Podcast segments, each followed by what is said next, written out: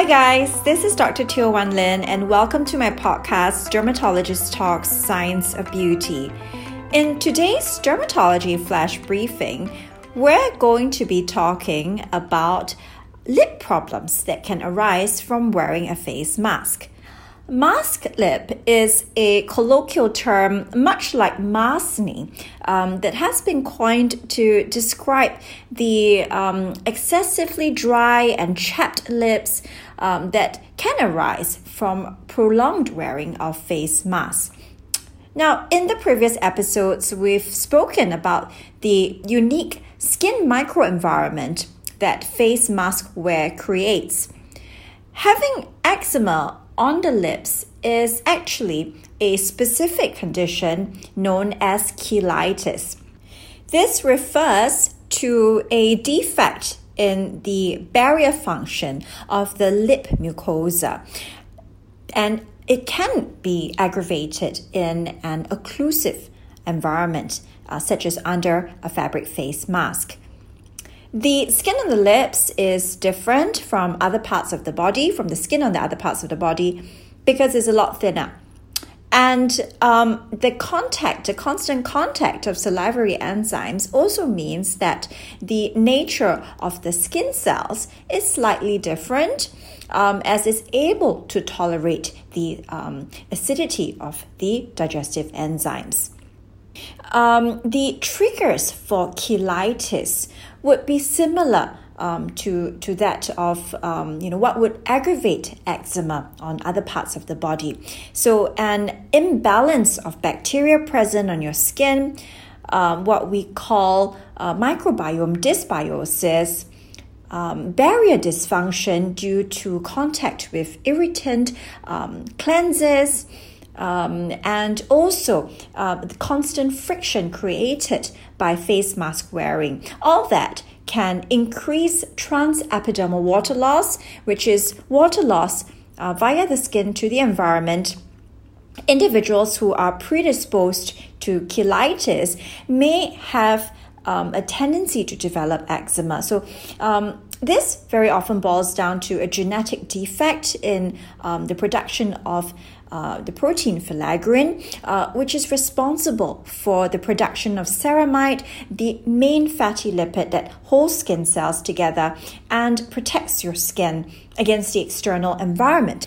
Having a fabric or a textile in contact with your lips with sweat and saliva, nasal droplets that accumulate um, in a high humidity occlusive environment uh, when you are speaking under the face mask. Overall, this can cause an imbalance of um, bacteria and even yeast, such as Candida, uh, which usually is a normal colonizer. Uh, if this overgrows in um, you know a humid environment, then you may get rashes uh, that's triggered off by fungal infections. Um, candidiasis usually does not occur uh, readily in immunocompetent individuals. So, unless you have diabetes or other causes of immune suppression, it is less likely for you to develop candidiasis of the skin. However, uh, wearing a face mask sort of creates a new area um, for these um, conditions, which usually only occur in the skin folds, for example, what we call the intertriginous regions. Um, it creates a new area for these conditions to develop. Now, um, internationally, I think that dermatologists have um, you know, observed more and more patients who develop worsening of uh, skin conditions associated with face mask wearing, but uh, specifically also um, worsening of cheilitis, which is rashes around the lips. So these uh, rashes can sometimes be confused for perioral dermatitis, or they could be part of a continuum. So you can start with having uh, angular cheilitis, uh, whereby the rashes are localized around the corners of your mouth. Now the corners are particularly susceptible uh, because it's considered a flexural area where there's friction when you speak, when you eat. There can be more uh, friction over the area, and that's where individuals, you know, may notice is cracking of the lips, um, and it can be very painful. Now, once a crack occurs, secondary skin infections can occur. So this can be due to uh, skin bacteria such as Staphylococcus aureus. So if you have yellow crust developing on your skin, it can be due to candidiasis, uh, which is uh, similar to what some individuals develop um, over the groin, under the breast area when it's very humid, uh, when the area is uh, not kept dry. Um, I feel that, you know, overall, we are still quite early on in terms of this mask wearing uh, behavior in our uh, COVID 19 uh, pandemic, in our current COVID 19 pandemic. So, uh, we certainly expect to see more and more patients um, with their pre-existing uh, lip cheilitis uh, being brought on by wearing of the face mask and also patients who never had problems with their lips suddenly developing problems. Now, it is important to note that cheilitis is a um, condition of the lips that can occur even in the absence of uh, this phenomenon of mask wearing, um, individuals who are predisposed to endogenous eczema, atopy, um, these individuals have a history of a personal or family history of asthma, allergic rhinitis, a family history of uh, childhood eczema.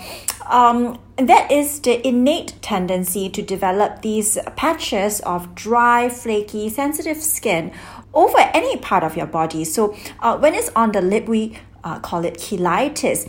Um, Cheilitis, when it occurs at the corners of your mouth, um, is known as angular cheilitis, and as we mentioned earlier, um, can be um, you know contributed to by uh, skin infections like uh, yeast infections, candidiasis, and also bacterial infections people who develop irritation from uh, topically applied uh, ingredients on the lips um, or on the face. So, uh, certain harsh cleansers may not have a, a drying effect on the facial skin but affect the sensitive areas such as the corners of your lip, um, the eyelids where the skin is thinner, or if you are wearing lipstick, lip gloss, or even your lip balm and it contains um, certain ingredients, um, you know, which may be tolerated well by another individual, but you develop sensitivity to that, um, you know, or, you know, if you have an allergy to mint, for example, um, in your toothpaste, if your toothpaste contains SLS, you may be more sensitive to these ingredients if you are an individual that is predisposed to atopy, and in this case, will develop cheilitis. Um, the toothpaste you use is a important consideration for rashes that occur around the mouth area. So perioral dermatitis is a condition that uh, results in flaky red skin around the mouth area, which also corresponds to the area covered by the face mask. Um, that's also affected by uh, what is applied on the skin. So, um, use of many different skincare uh, products is a significant risk factor for the development of perioral dermatitis, and uh, the toothpaste you use uh, can be a potential sensitizer as well.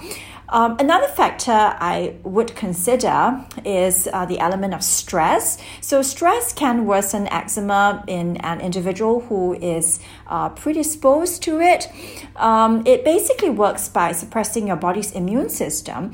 And as we know, um, eczema is regarded as a uh, immunogenetic condition. So, you first have the genetics which predispose you to the condition, and then your immune system uh, then responds in a way way uh, that is uh, slightly abnormal and that results in a cycle of inflammation.